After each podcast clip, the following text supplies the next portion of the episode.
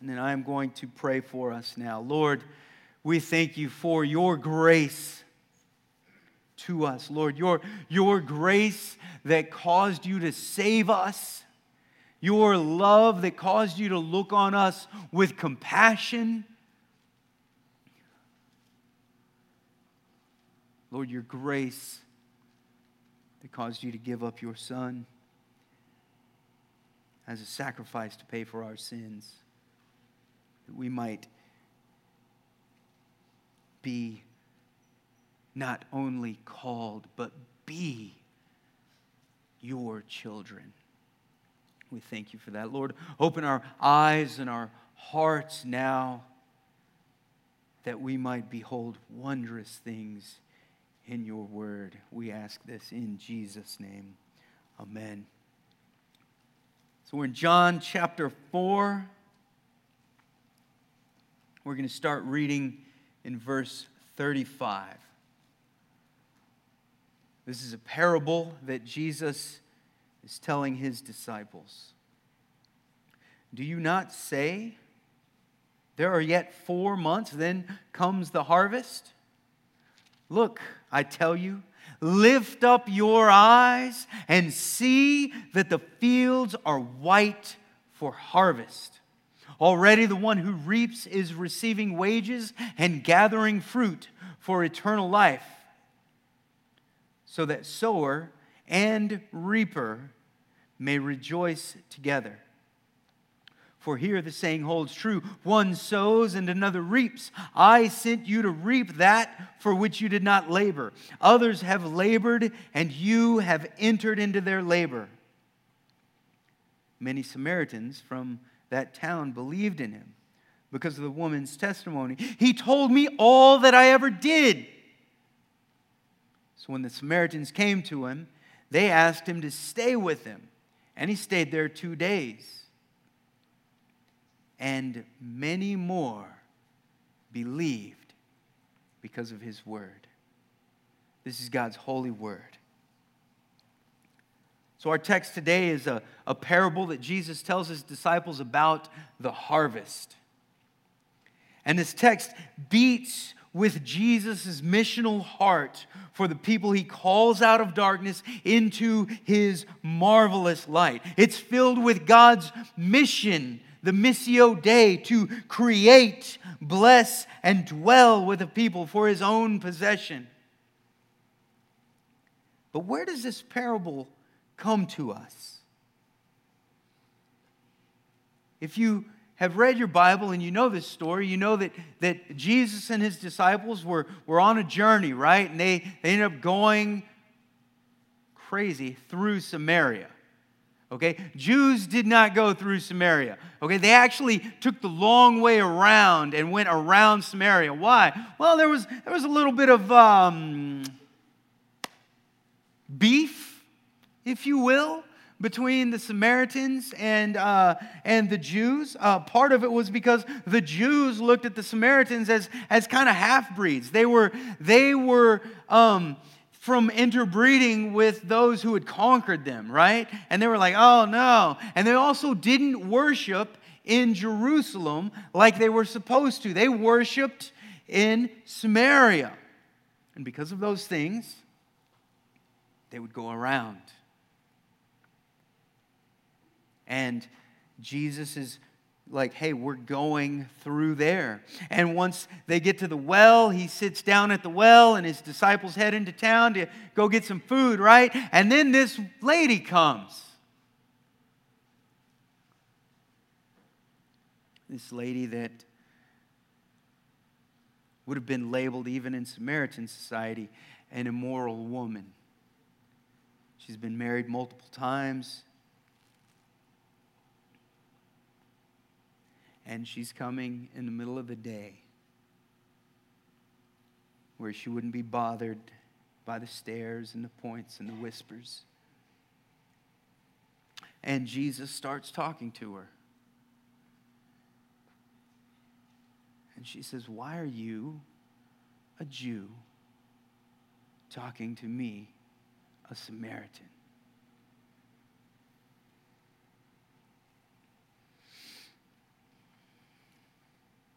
And then they have a conversation about the different things that, that they, they, how they worship differently. And then Jesus tells her something right. He says, Hey, go, go get your husband. She says, I don't have one. He said, You're right. You've had five.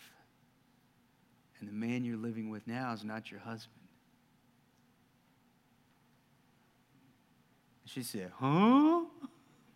Okay, she probably didn't say that. I don't know. It doesn't say that in Scripture. I would have been like, Huh? And she goes. And she tells everyone that she comes across Hey, you got to come see this guy. He told me everything I ever did.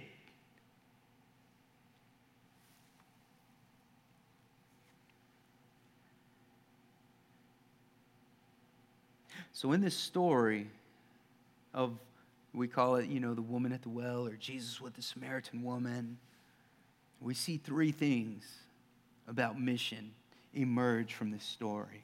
Okay, we see who is sent, we see where they are sent, and we see how they are sent. And these, these three things combine to show us that Jesus saves people and then sends them into the harvest of salvation. You see, Jesus doesn't just save people for the sake of saving them and then they, they sit around with their bongos and they, they sing Kumbaya, my Lord, or, or like, you know, whatever. None of, none of that. It's not just, hey, it's me and my Bible and Jesus. No, Jesus saves a person and then he joins them to a people and then he sends that people to other people.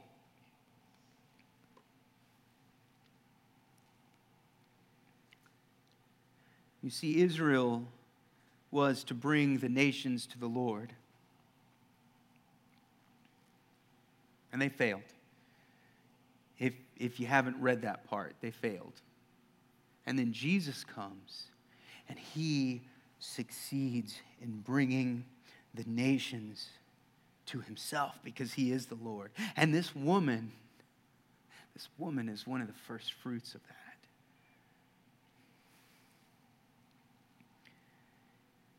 But he doesn't stop there. He then saves other people out of other nations. That's us. We're not Jews here. And he brings them into a church together then he sends them to others and he enables them to do likewise and to bring the nations to Jesus. So, so while we're looking at this, let's, let's just remember Jesus saves people and then sends them into the harvest of salvation. Okay, so first thing, who is sent? Who is sent? We see both in, in just the short um, uh, 35 through 41, the short text, uh, and also in the whole story of the woman at the well that people are sent. But which ones? Well, let's look at it. Jesus is telling this parable to whom? His disciples. His disciples, the 12 guys. So who's sent? Well, not just them. Think the woman is sent too. But let's say everyone who has an encounter with Jesus and is convinced that he's the, the Messiah, that's who is sent. Everyone who has an encounter with Jesus and is convinced that he's the Messiah, that's who's sent. And the disciples, they know it. They know he's the Messiah and he's directly addressing them with this parable. They're the ones sent to the harvest. They're the ones who were first harvested and then sent out to others. Jesus sends his people out to harvest his people. So, who are his people? Well, you know, we've been looking at Revelation lately. Oh, it's the number. No, it's not the number. But we've seen over and over, right? This multi ethnic people of God gathered before the Lamb on the throne. And there's another one sent in this story, and it's the woman. She was sent to go get her husband. See, she had an encounter with Jesus. That encounter was such that she saw that he was the Messiah, and then he sent her to get others. All who have had an encounter. And, and, and, and look, guys, it's not just the perfect people either who are sent. It's not the special people. It's not the, the disciples who, you know, we look at as this like special class of people. Well, well they, they became apostles. Yeah, that just means, you know what apostles means? It means one who is sent. Now, sure, there was the office of apostle, and there's something different about these guys and their authority in the early church. But you know what? Before that, they were just regular folks,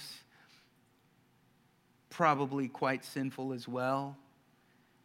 Maybe not as sinful as this woman, but they, were, they still had sin that needed to be paid for. This woman was known as an adulterer.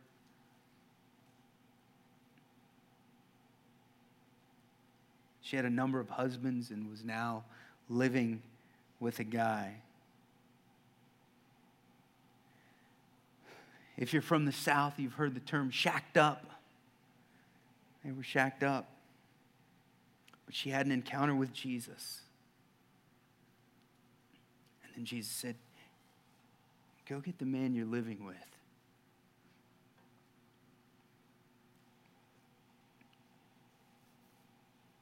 But why? Why would Jesus specifically go through Samaria to meet this woman and then tell her to go get her husband when he knew she wasn't married? He tells us why. That sower and reaper might rejoice together. See, he's the sower. He's the sower. He's the one who's, who's been throwing these seeds out since the beginning, I would say. And, and now he's saying, hey, hey, you, you who have just had an encounter with me, go get, go get your man and bring him here. Why? I, I think, it was Jesus' intent to do something with that man as well. Why? So that Jesus might rejoice in another being saved and this woman would rejoice as well. See, there's, there's joy in this sending. And Jesus is the one who's the sower, ultimately. But there were others as well. I'd say the Old Testament prophets. From Adam to Moses to David to Jeremiah to Malachi. Finally, to John the Baptist and ultimately in Jesus. And then he says, Hey, you're going to enter into their work and begin reaping.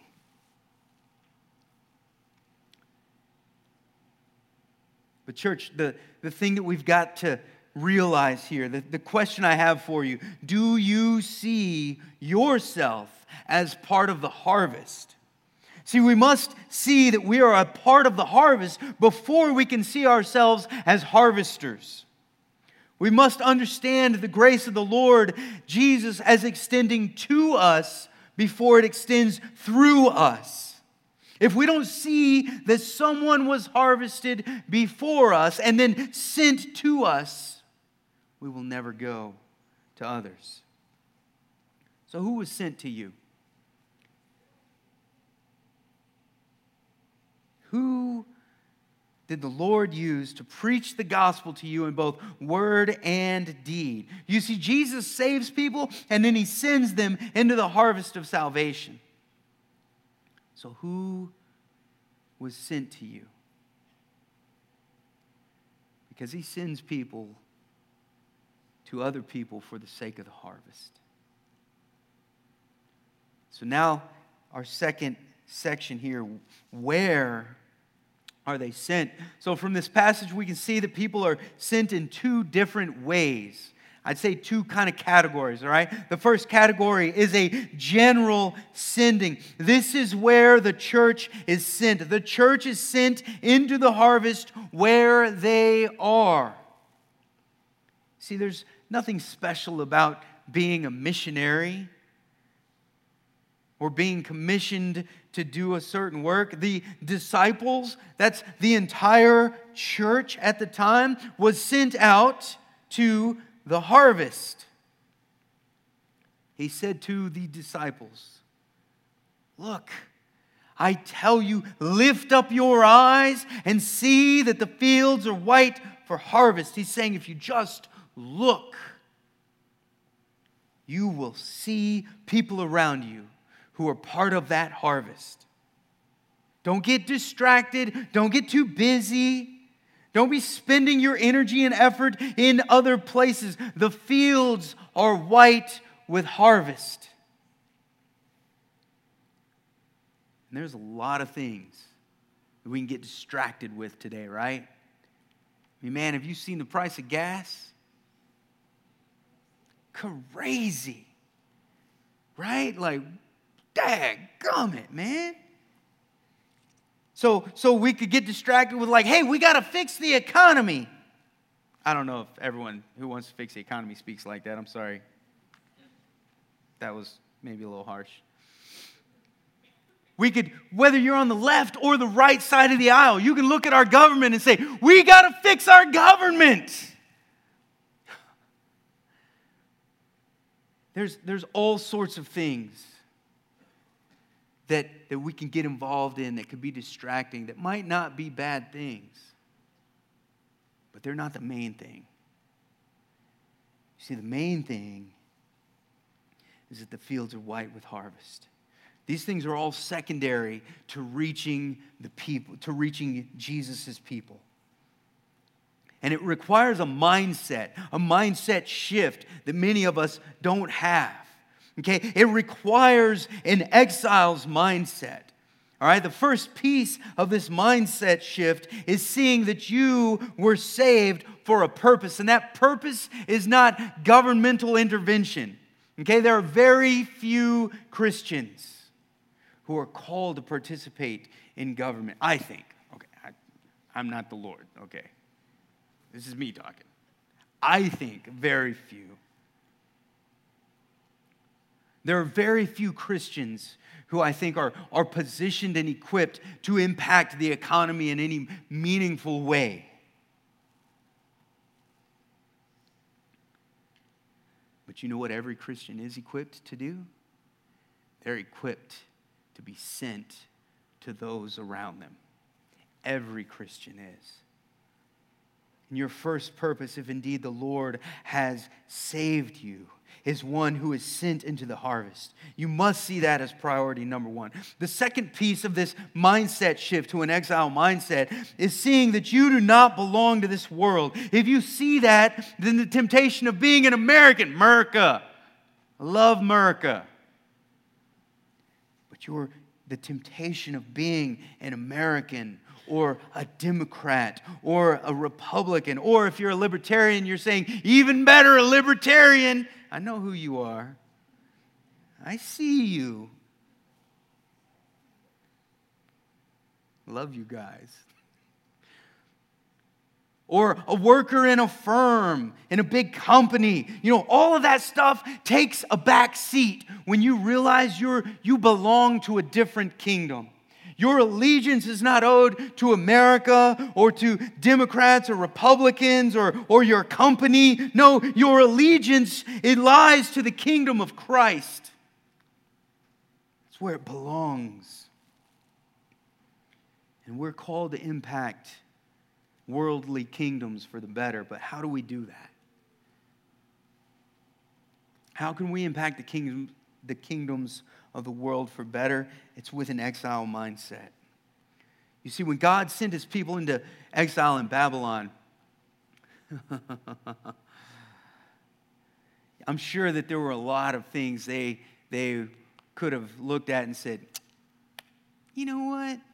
This place, this place is godless. You know what we need to do? We need to go and protest the idol worship that's going on at the Temple of Marduk. That's what we need to do. We need to, we need to lobby the government to change their idolatrous practices so that things would change and we could live a better life here. I'm sure there were a lot of things that they could have gotten involved in, even work wise, and, and kind of infiltrated some things and made it a little bit different, right? And, but what did God tell them? He said in Jeremiah 29 7, not 11, 7. But seek the welfare of the city where I have sent you into exile. Seek the welfare of this godless pagan nation who just came and conquered you brutally. Pray for them. And pray to the Lord on its behalf, for in its welfare you will find your welfare. Now, look, guys, when you examine the history of the world, the greatest tool of human flourishing is not economic prosperity. It's not a free and democratic society. It's, it is not freedom for the sake of freedom. What is the single biggest cause of human flourishing every time it has come to a, a society? It's the gospel. The gospel and the change at a small level, the level of individuals being saved and brought together to create a new community and culture down here, not up here. That is the greatest tool of human flourishing. You want to see the world made a better place? And see where the Lord has sent you. And preach the gospel there.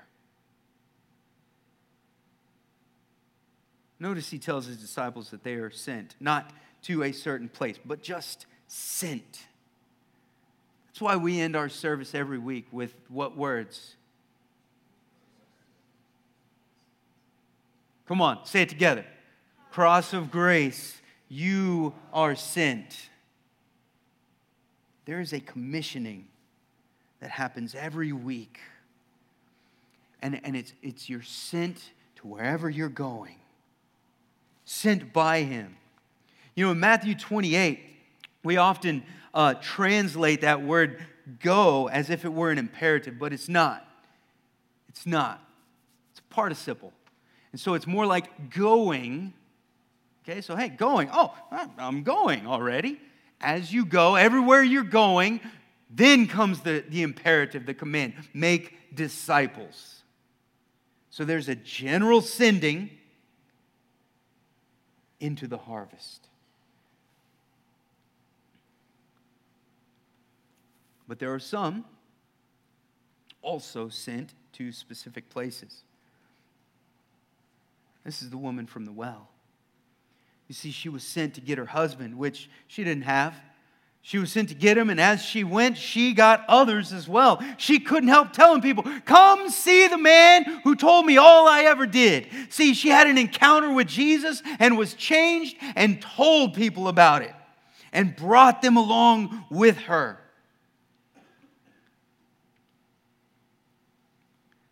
She was sent to a place she would be more effective than the other disciples were. You know, this is a part of the call that the Lord has on our lives to go back to Prague. You know, there are very few Christians there. You heard me say that earlier. And, and it's not like we're going there to do something special. We're going there to do the exact same thing we're doing here. I'm going to go and be a pastor. My wife's going to go and be a teacher. Okay, there's, there's no like special seasoning that gets sprinkled on us when we go somewhere. No, we're, we're going back there because we experienced a, a, a level of effectiveness and fruitfulness that was like, okay, yeah, we can be effective there, and they just need more people. And, you know, it, it, it doesn't mean we're special. It doesn't mean the Lord loves us differently or especially. He, he sent this woman to where she would be more effective than the disciples were. It's just that simple. but he sends us all. Every single disciple he sends into the harvest. Because Jesus saves people and then sends them into the harvest of salvation. He's the one who sends, and our call is to be obedient to the sending. So, how can you be more effective in the place that the Lord has sent you? Well, I would say the first thing is to target what one writer calls people of peace. And we see this as being a biblical thing. You know, when Jesus sends the 12 out in Matthew 10, he says, As you enter the house, greet it. And if the house is worthy, let your peace come upon it. But if it is not worthy, let your peace return to you.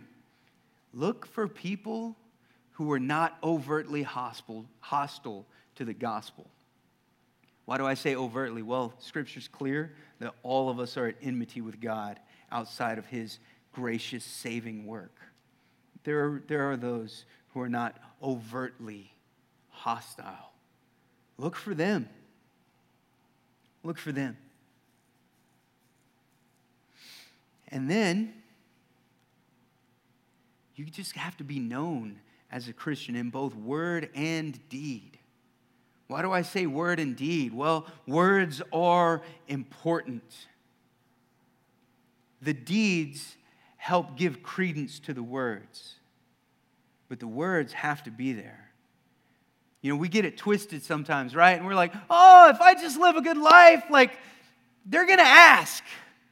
They don't care. I've been walking with the Lord since 07. I've had three people ask. Three people. Maybe your life's different and you've had a lot of people ask. I've had three. You got to be speaking.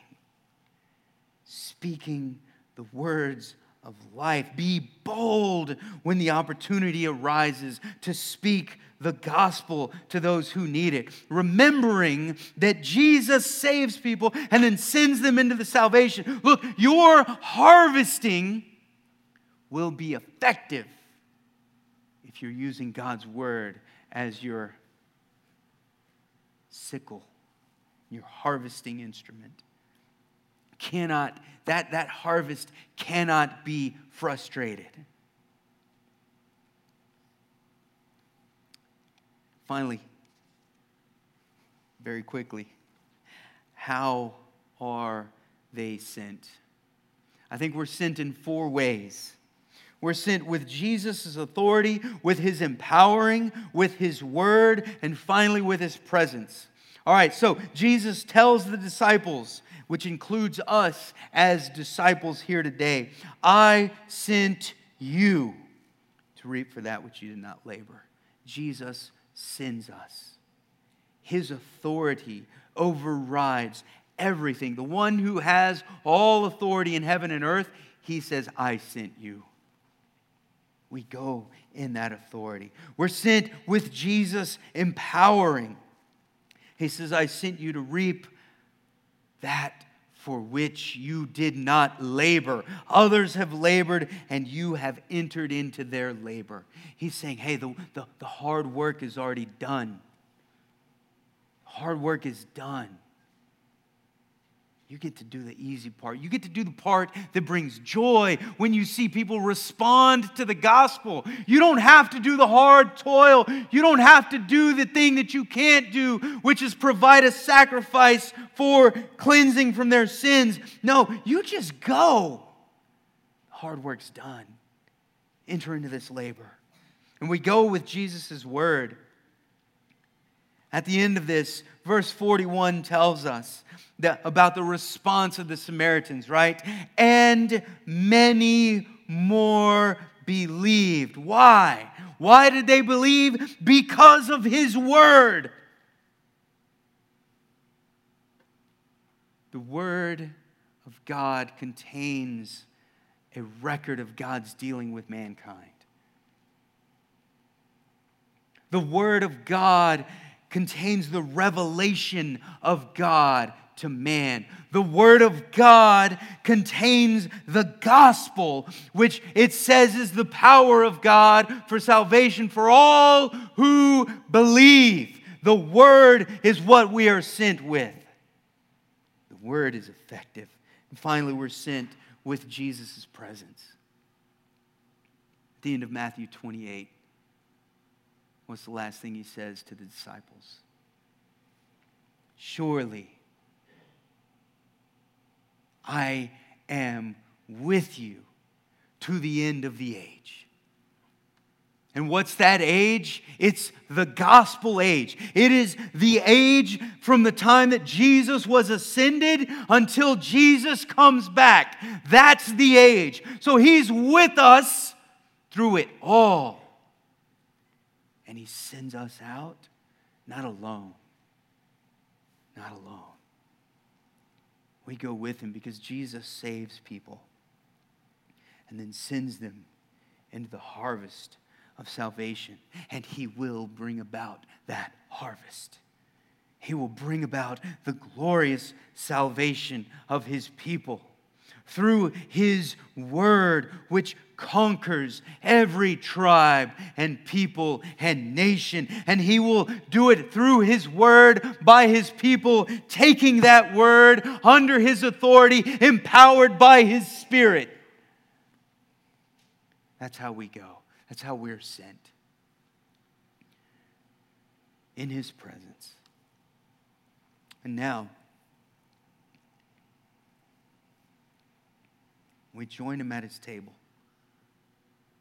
enjoying his presence through a feast of the elements, symbolizing his body broken for us and his blood poured out for us. If you're not a believer, we would just ask you to not partake of the elements of the Lord's table.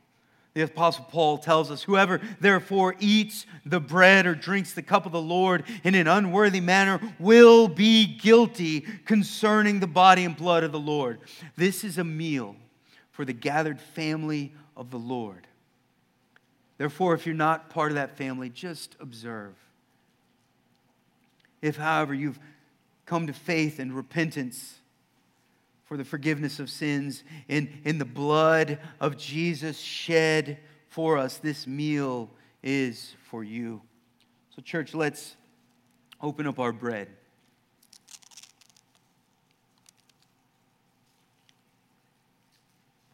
Paul writes in 1 Corinthians 11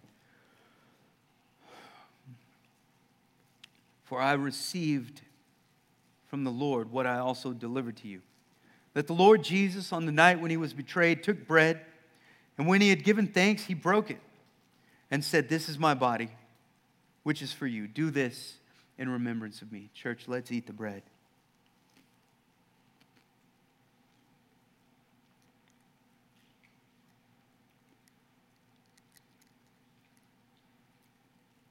Amen. Let's open the juice. The apostle continues in verse 25. In the same way, also, he took the cup after supper, saying, This cup is the new covenant in my blood. Do this as often as you drink it in remembrance of me. Let's take the cup and drink.